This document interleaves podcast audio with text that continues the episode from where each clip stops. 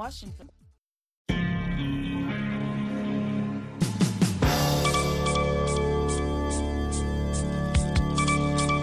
Hivi sasa ni saa tatu kamili saa za Afrika Mashariki, saa mbili Afrika ya Kati, hapa Washington saa nane mchana. Zifuatazo habari za dunia, msomaji Sandei Shomari.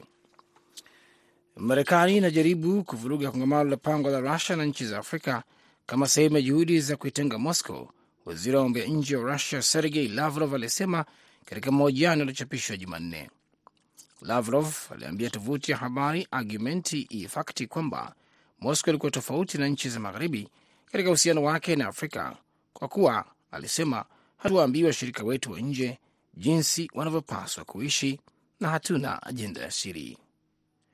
Moscow inajiandaa kwa ajili ya mkutano wake wa pili na nchi za Afrika uliopangwa kufanyika mwishoni mwa Julai huko St Petersburg, ikiwa ni pamoja na kazi ya miundombinu teknolojia na miradi ya nishati. Ni kweli kwamba Marekani na vibaraka wake wanafanya kila linalowezekana kufikia kutengwa kwa Rusia kimataifa, Lavrov aliiambia tovuti hiyo. Hasa wanajaribu kupinga mkutano wa pili wa Rusia na Afrika uliopangwa ili kuwashawishi marafiki zetu wa kiafrika kutoshiriki. Utawala wa kijeshi nchini Burkina Faso umewafukuza waandishi wa habari wawili wanaofanya kazi na vyombo vya habari vya Ufaransa bila sababu, vyombo hivyo vilisema. Sophie Dauchi, mwandishi wa Kifaransa wa Le Monde, na Agnes Faivre, mwandishi wa Liberation, walipewa saa 24 kuondoka katika taifa hilo la Afrika ya Magharibi bila maelezo yoyote, zilieleza makala katika magazeti yote mawili siku ya Jumapili. Wanahabari hao kila mmoja alihojiwa kivyake kuhusu kazi yake na idara ya usalama siku ya Ijumaa. Fevro aliamriwa kuondoka jioni hiyo na Duche siku iliyofuata. Wote wawili walifika Paris siku ya Jumapili. Le Monde inalaani vikali uamuzi huu wa kiolela ambao uliwalazimisha wanahabari hao wawili kuondoka Wagadugu chini ya saa 24, alisema Jerome Fenoglio, mkurugenzi wa Le Monde. Kufukuzwa kwa wanahabari hao wawili kunaashiria kikwazo kingine kikubwa kwa uhuru wa habari kuhusu hali ya Burkina Faso, walisema.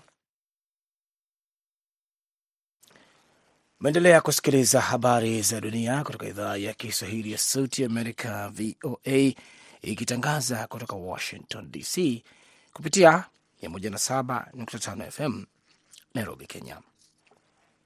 Finland imejiunga na NATO katika mpangilio wa kihistoria uliotokana na uvamizi wa Rusia dhidi ya Ukraine, lakini mkuu wa muungano huo wa kijeshi alisema hautatuma wanajeshi zaidi katika nchi hiyo ya Nordic isipokuwa tu kama wataombwa kufanya hivyo. Rusia tayari imeonya kwamba itaimarisha ulinzi katika mpaka wake na NATO ikiwa muungano huo utapeleka wanajeshi au vifaa vingine kwa wanachama au kwa wanachama wake mpya. Katibu mkuu wa NATO Jens Stoltenberg alikataa kuondoa uwezekano wa kufanya mazoezi zaidi ya kijeshi. Alisema NATO haitaruhusu madai ya Rusia kuamuru maamuzi ya taasisi hiyo.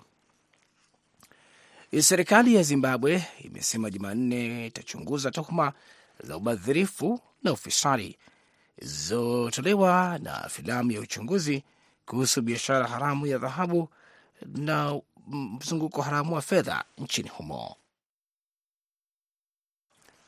Gold Mafia, uchunguzi wa wanahabari wa sehemu nne wa shirika la utangazaji la Qatar la Al Jazira wanadai washirika wenye uhusiano na maafisa wa serikali wanatumia usafirishaji nje wa dhahabu ya Zimbabwe ili kutoa fedha zinazopatikana kwa njia haramu.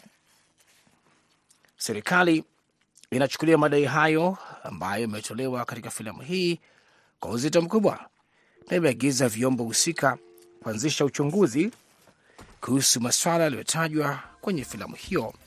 Waziri wa habari Monica Musavangwa aliambia mkutano. Hizo habari za dunia kutoka Washington DC. Muda mfupi ujao utaungana naye kwa habari kwa kipindi cha Kwa Undani. Utakuwa naye Abdu Shakur Abud. Kwa heri kwa sasa.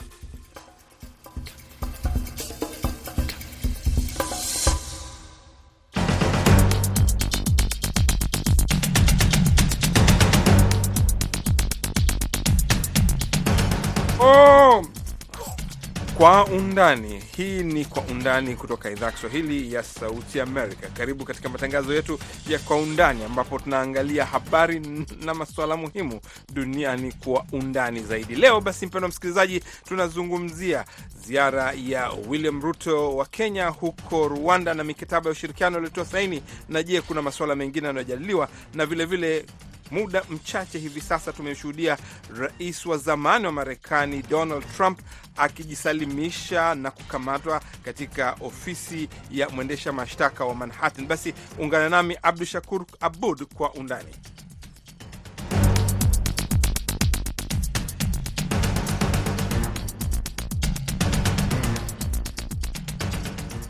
Nam mpendwa msikilizaji, basi kama tulivyosema, tuko katika Kwa Undani kutoka idhaa ya Kiswahili ya Sauti Amerika hapa Washington DC, na bila kupoteza wakati, macho yote ya dunia yako kule New York, hasa kule Manhattan, ambapo karibu saa moja iliyopita rais wa zamani wa Marekani Donald Trump alifika kwenye ofisi ya mwendesha mashtaka wa wilaya ya Manhattan na kujisalimisha kutokana na mashtaka dhidi yake, na kulingana na sheria ni kwamba amekamatwa hivi sasa, na hapo amekuwa aki wekwa alama zake, akichukuliwa alama zake vidole, akipigwa picha. Hatuna hakika kama amepigwa hiyo mugshot au la, na kuulizwa maswala kadhaa kabla ya kwenda mbele ya hakimu ambaye atamsomea mashtaka yaliyowasilishwa na mwendesha mashtaka wa huko Manhattan ambaye atasomewa mashtaka. Hadi hivi sasa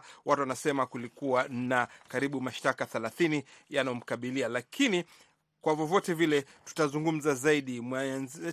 Mwenzetu, BMJ Muridhi yuko hapo New York, pamoja vilevile vile niko na mchambuzi wa masuala ya kisiasa kule Canada Amin Mwidau. Na Trump kabla ya kufika katika akiwa ndani ya gari, manake hapa leo na jana amekuwa akifuatiliwa na kamera kote, akionyeshwa anawasili, anaondoka, anakwenda.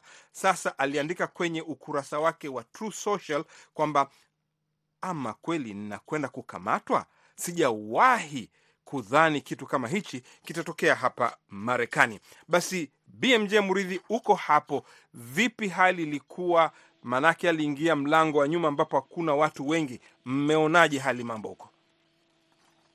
Asante uh, sana mwenzangu uh, Abdu Shakur Abud. Ni kweli kabisa vile ulivyotanguliza kusema Uh, umekuwa ni mchakato ambao uh, ulianzia kama tunaweza kusema rasmi siku ya Alhamisi wiki iliyopita ilipotangazwa rasmi kwamba uh, angewasilishwa ama angejiwasilisha uh, uh, au anafunguliwa mashtaka katika mahakama hii, na siku zote hizo uh, mambo yamekwenda taratibu hadi kufikia sasa ambapo kama ulivyosema uh, tumepata uh, kuona kwamba Rais Donald Trump anakuwa kiongozi wa kwanza Eh, kiongozi wa zamani na au hata wale ambao uh, wako ma, mamlakani katika historia ya Marekani eh, kujiwasilisha mbele eh, ya mahakama na kufunguliwa mashtaka. Sasa mchakato wenyewe eh, umekuwa kama ulivyoeleza, amekuwa akifuatwa na kamera na hatujui uh, kama hiyo picha ambayo umeitaja hapo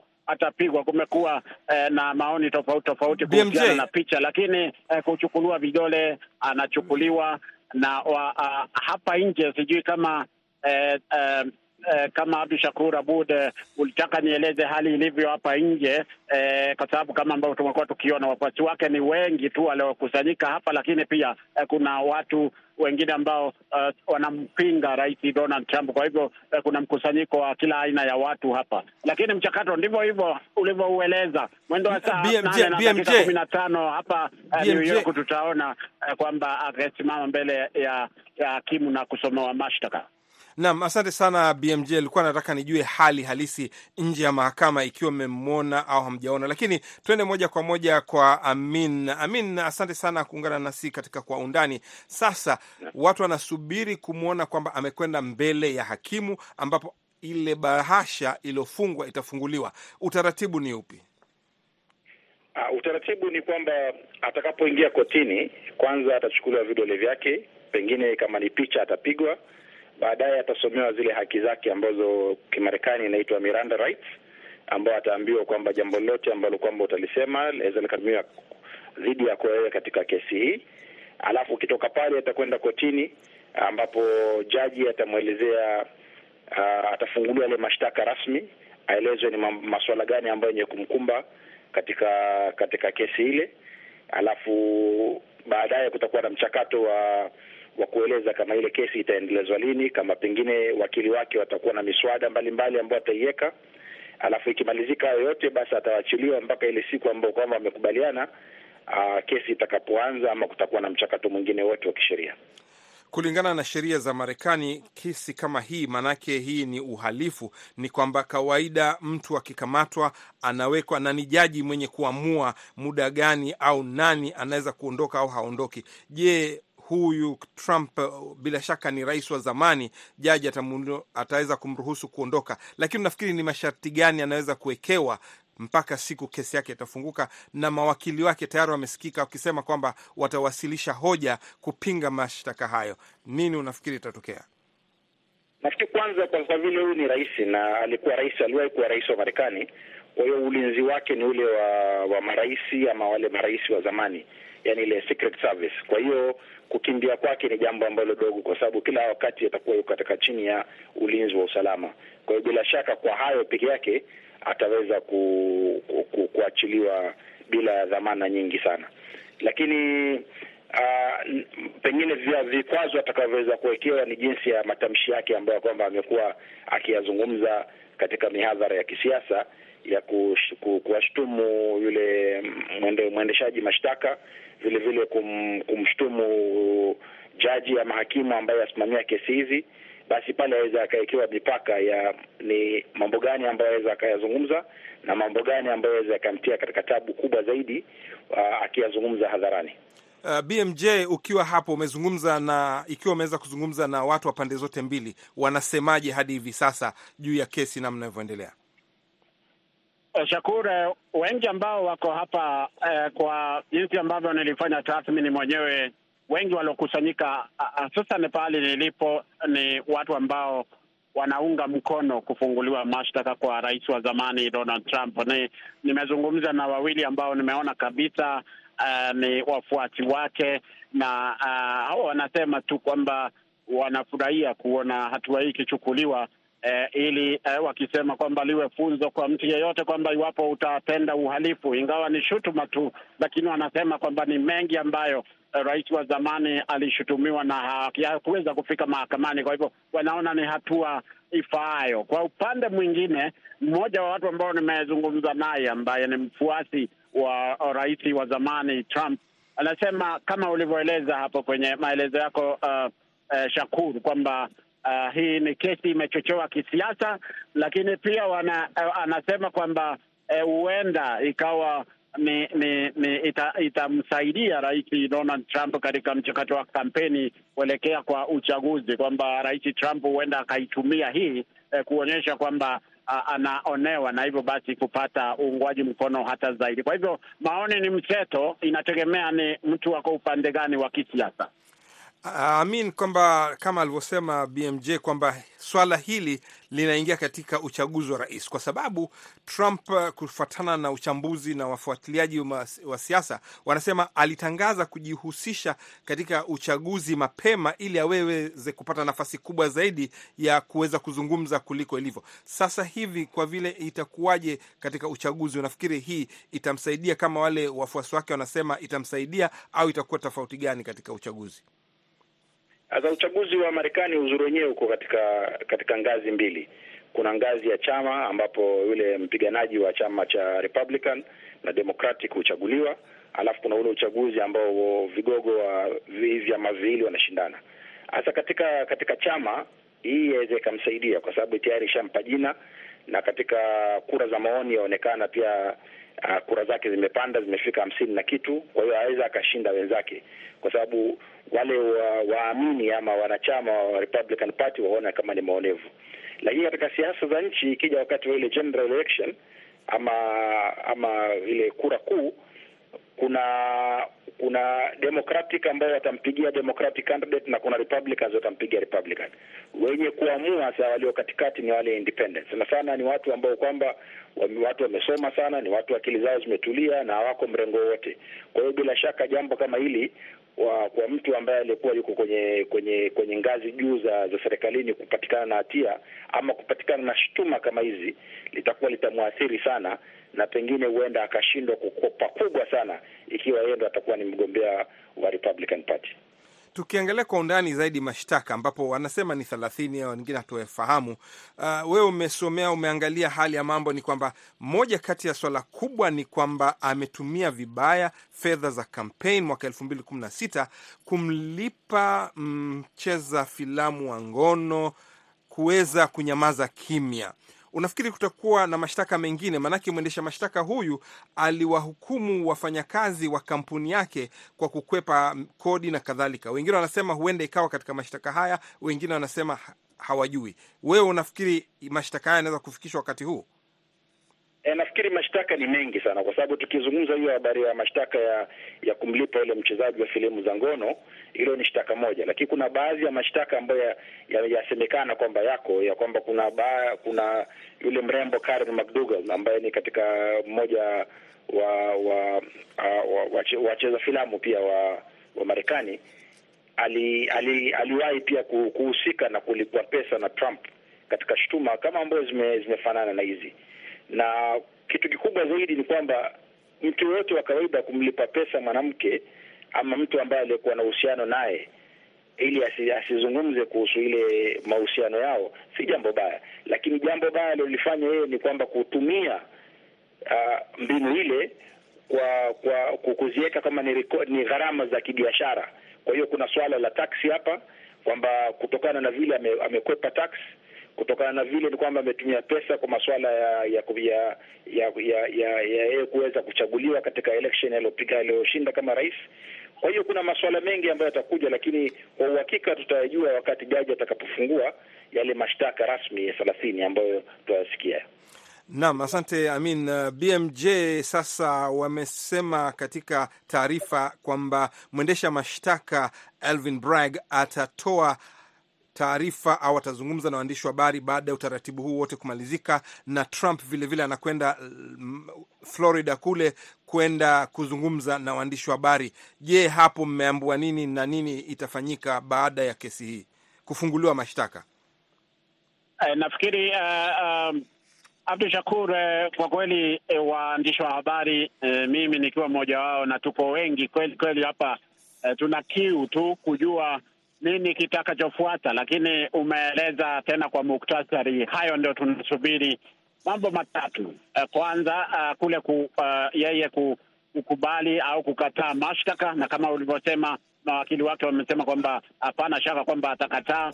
Pili, uh, hiyo uh, uh, mazungumzo na waandishi wa habari uh, huyu mwendesha mashtaka kwamba atahutubia waandishi wa habari, tunasubiri kwa hamu, na vilevile tunasubiri ile kauli ambayo ataitoa uh, Donald Trump, ambapo imetangazwa kwamba akirejea kule Mar-a-Lago atazungumza, atatoa hotuba. Kwa hivyo uh, hayo ndio mambo matatu ambayo tunasubiri kwa hamu kuona uh, kuelekea uh, hapo kesho, ambapo tutakuwa tukizungumza sasa stori ime, imeelekea upande gani.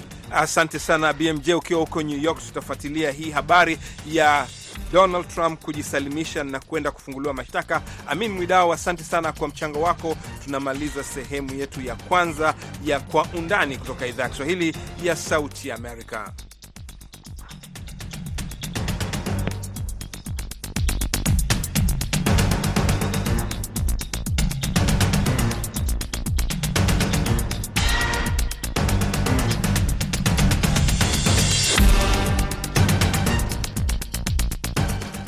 Nam, unaendelea kusikiliza kipindi cha Kwa Undani kutoka idhaa Kiswahili ya Sauti Amerika. Na katika makala yetu ya pili, tunaelekea huko Kigali ambako Rais William Ruto yuko kwa ziara ya kitaifa. Inaelezwa ni kuimarisha ushirikiano kati ya nchi hizo mbili, lakini ziara hiyo inafanyika wakati vilevile juhudi za kutafuta amani mashariki ya DRC zinaendelea na mvutano wa kisiasa huko Kenya.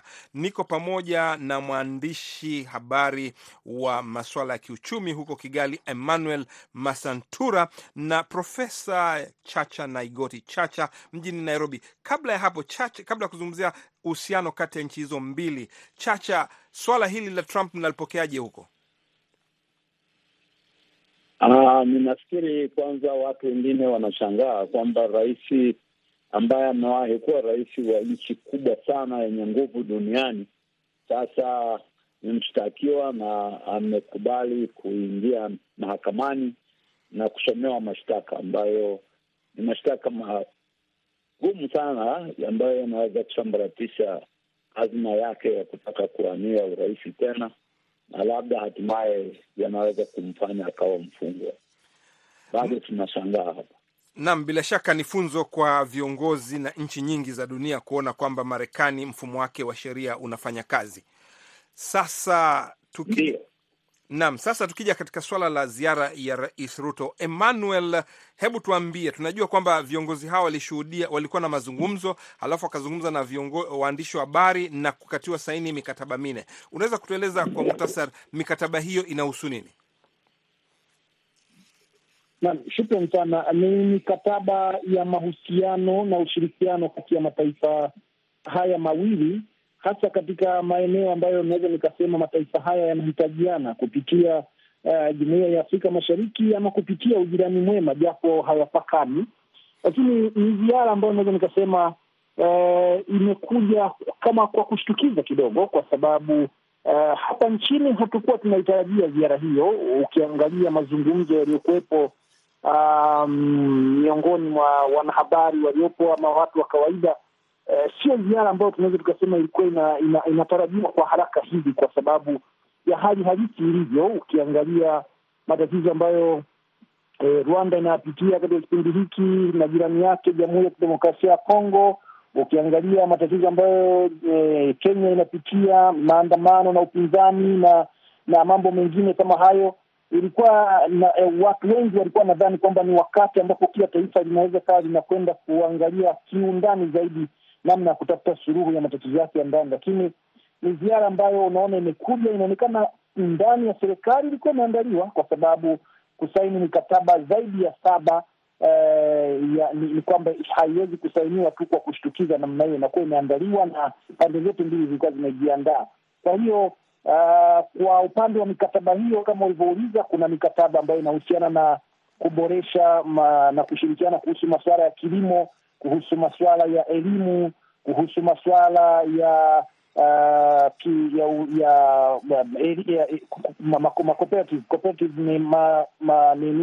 vyama vya ushirika uh, na ni mikataba ambayo unaona kwa upande mmoja uh, ilikuwa kila serikali kila serikali upande wake ilikuwa imekuja na wajumbe ambao wanahusika moja kwa moja na mikataba hiyo. na maana kwamba kwa kwa ndani ndani ama chini kwa chini kulikuwa kuna kamati ambazo zinaendelea kupanga mikataba hiyo na kuangalia ni kwa namna gani mataifa haya yanaweza kushirikiana katika nyanja hizo mbalimbali.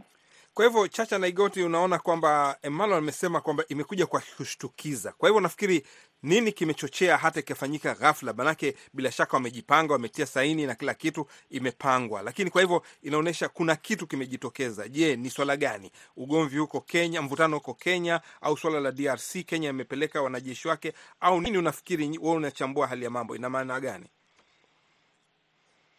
Na kwanza kabisa ni lazima tukubali kwamba nchi hizi mbili kama nchi ambazo ni wanachama wa Jumuiya ya Afrika Mashariki wana azma na ari kila mara kupitia kwa mikakati mbalimbali ya kuwa na mahusiano bora kati ya nchi moja na nchi nyingine na kati ya nchi zote zile ambazo sasa hivi ni wanachama wa Jumuiya ya Afrika Mashariki. Hii mikataba ambayo imejadiliwa na kuwekwa sahihi ni mikataba ambayo inaweza kurahisisha na kufanya mafanikio ya maisha ya wananchi wa kawaida kuwa bora. Kwa mfano, wamezungumzia pia juu ya anga huru kwamba hizi nchi tunahitaji kuruhusu, kwa mfano, usafiri wa angani uwe huru katika Afrika Mashariki. Kuboresha kilimo ni mojawapo ya mambo ambayo tumekuwa tukijadili kama jumuiya na kama nchi moja kwa moja kuhusu kwa nini mpaka sasa wananchi wakati mwingine wanapata shida ya lishe, na nchi hizi za Afrika Mashariki zina ardhi nzuri yenye rutuba na wanataaluma wengi. na kwa hivyo walizungumzia pia elimu. Ikumbukwe kwamba Afrika Mashariki imeshaweka mikataba ya pamoja ya kuwa na umoja wa elimu zote za ngazi zote, hata elimu ya juu katika vyuo vikuu. Kwa hivyo tuna hakika kwamba mazungumzo haya na namna ambavyo wameyajadili ni kuhakikisha kwamba wataendeleza yale matakwa na matarajio ya jumuiya ya Afrika Mashariki, lakini zaidi zaidi pia kwa sababu marais wawili wa nchi huru za Afrika Mashariki pia ni mahusiano kati ya nchi ya Rwanda na nchi ya Kenya, ambayo kwa kuikitisha haya mambo katika maeneo haya manne, nafikiri marais walikuwa wanasema tunaweza kuwa na mahusiano ya haraka zaidi ambayo yataweza kuleta afueni kwa maisha ya wananchi wa nchi zetu. Emmanuel, viongozi hao walizungumza kwenye mkuta, mkutano na waandishi wa habari. Je, masuala gani zaidi muhimu nafikiri nyeti yalijitokeza kuhusu ziara hii? Naam, uh, kinacho kinachothibitisha kwamba uh, waandishi wa habari pia wameshtukizwa na ziara hii ni maswala maswali ambayo yamerejelewa katika katika mkutano na waandishi wa habari. Mengi yamekuwa uh, si ya mahusiano ya mataifa yote mawili, ukiachana na na swali na mwandishi mmoja ambaye amegusia suala hilo, lakini waandishi wengine wamekuwa wanauliza maswala ya moja kwa moja ndani ya kila taifa. Kwa hiyo rais anakuja kujibu maswali kuhusu taifa yake ndani ya taifa jingine, na huyu anajibu kuhusu taifa hili bila kuangalia katika mahusiano. Kwa mfano eh, yaliyojadiliwa ambayo yanahusisha mataifa haya mawili ni hilo swala, kwa mfano la kufungua anga ambalo limejadiliwa mwishoni kabisa, na pia suala la kuwa na eh, mahusiano ya kimawasiliano ambayo limekuwa likiwepo, wakitaka kwamba mataifa mengine katika ukanda wa Afrika Mashariki yaingie katika mpango huo eh, wa kuwa na mawasiliano ambayo yanarahisisha watu wa mataifa haya kuweza kuwasiliana kwa njia moja, uh, wanaita one network. Na hii imerejelewa kwa sababu Kenya na Rwanda wamekuwa na mfumo huo, na ukiwa na simu kadi ya ya Rwanda unaweza ukaitumia Kenya, ukiwa na simu kadi ya Kenya unaitumia Rwanda kwa gharama ndogo ama karibu na bure ya roaming eh, charges ambayo mataifa mengine yamekuwa ya yakienda uh, uh, taratibu sana katika kutekeleza mpango huo mataifa ya katika jumuiya hii ya Afrika Mashariki, lakini eh, ndani ya Kenya, ndani ya Uganda, ndani ya Sudani ya Kusini na Rwanda walikuwa wameweka mpango huo, na mataifa mengine ambayo hayajaingia ni Jamhuri ya Kidemokrasia ya Kongo, Burundi pamoja na Tanzania. Uh, lakini pia eh, yamejadiliwa masuala ya mahusiano ya ya kimagereza. Ina maana kwamba hapa nadhani kutakuwa kuna kuna kubadilishana wafungwa eh, wanao wanaotoka pande zote mbili, lakini pia Rais Paul Kagame amezungumzia raia wa Kenya waliopo hapa nchini akisema uwepo wao si mzigo kwa taifa, bali wapo hapa wakichangia kwa namna moja ama nyingine upatikanaji wa huduma ambazo wanazitoa na pia ajira. Kwa hiyo isionekane kama ni huruma kwa Wakenya kuwepo nchini hapa, kwani Wakenya walikuwa wanazungumziwa kuingia katika idara mbalimbali, hasa sekta ya fedha na na na ukaguzi wa mali ya umma, sekta sekta ya, ya chakula ukizungumzia uh, kuanzia nyama choma mpaka mpaka odita unazungumzia Mkenya hapa hapa nchini Rwanda, na wameingia katika sekta hizo wakiwa wamejikita vizuri na wanafanya vizuri, hasa sekta ya benki. Eh, kuna kipindi tulikuwa tunaona benki kubwa nyingi zinakuwa zinaongozwa na Wakenya ama wanakuwa katika system, na pia hata benki kubwa zilizopo sasa hivi, kwa mfano uwekezaji wa Equity Bank wa KCB Eh, ni uwekezaji mkubwa ambayo KCB sasa hivi imeungana na benki ambayo ina network kubwa kabisa ya BPR kutengeneza BPR, uh, BPR Rwanda. So, asante. Ni mahusiano ambayo moja kwa moja yalitakiwa yagusiwe kama wanahabari wangekuwa wamejiandaa vizuri, lakini wengi wamekwenda kujadili kuuliza maswali ambayo yanakwenda, kwa mfano Rwanda, um, um, nani atakuwa mrithi wa Rais Paul Kagame na kama amejiandaa eh, kuwa na mrithi huyo. Mmesikia, ruto hiyo. Asante Emmanuel, kuja kuwa na handshake Emmanuel, mambo ambayo unaona kabisa kwamba ni mahusiano, mambo ya ndani kwa ndani ambayo angeuliza kwao au huyu akauliza upande huu. Asante sana Emmanuel. Kwa bahati mbaya, mwongozi wa matangazo ananiambia sina muda zaidi. Nyagoti Chacha, tumefurahi sana kuwa pamoja nasi, muda umekamilika. Mimi ni Abdu Shakur Abud, mwongozi alikuwa ni Saida Hamdun. Tunakamilisha kwa undani kutoka idhaa ya Kiswahili ya Sauti Amerika hapa Washington.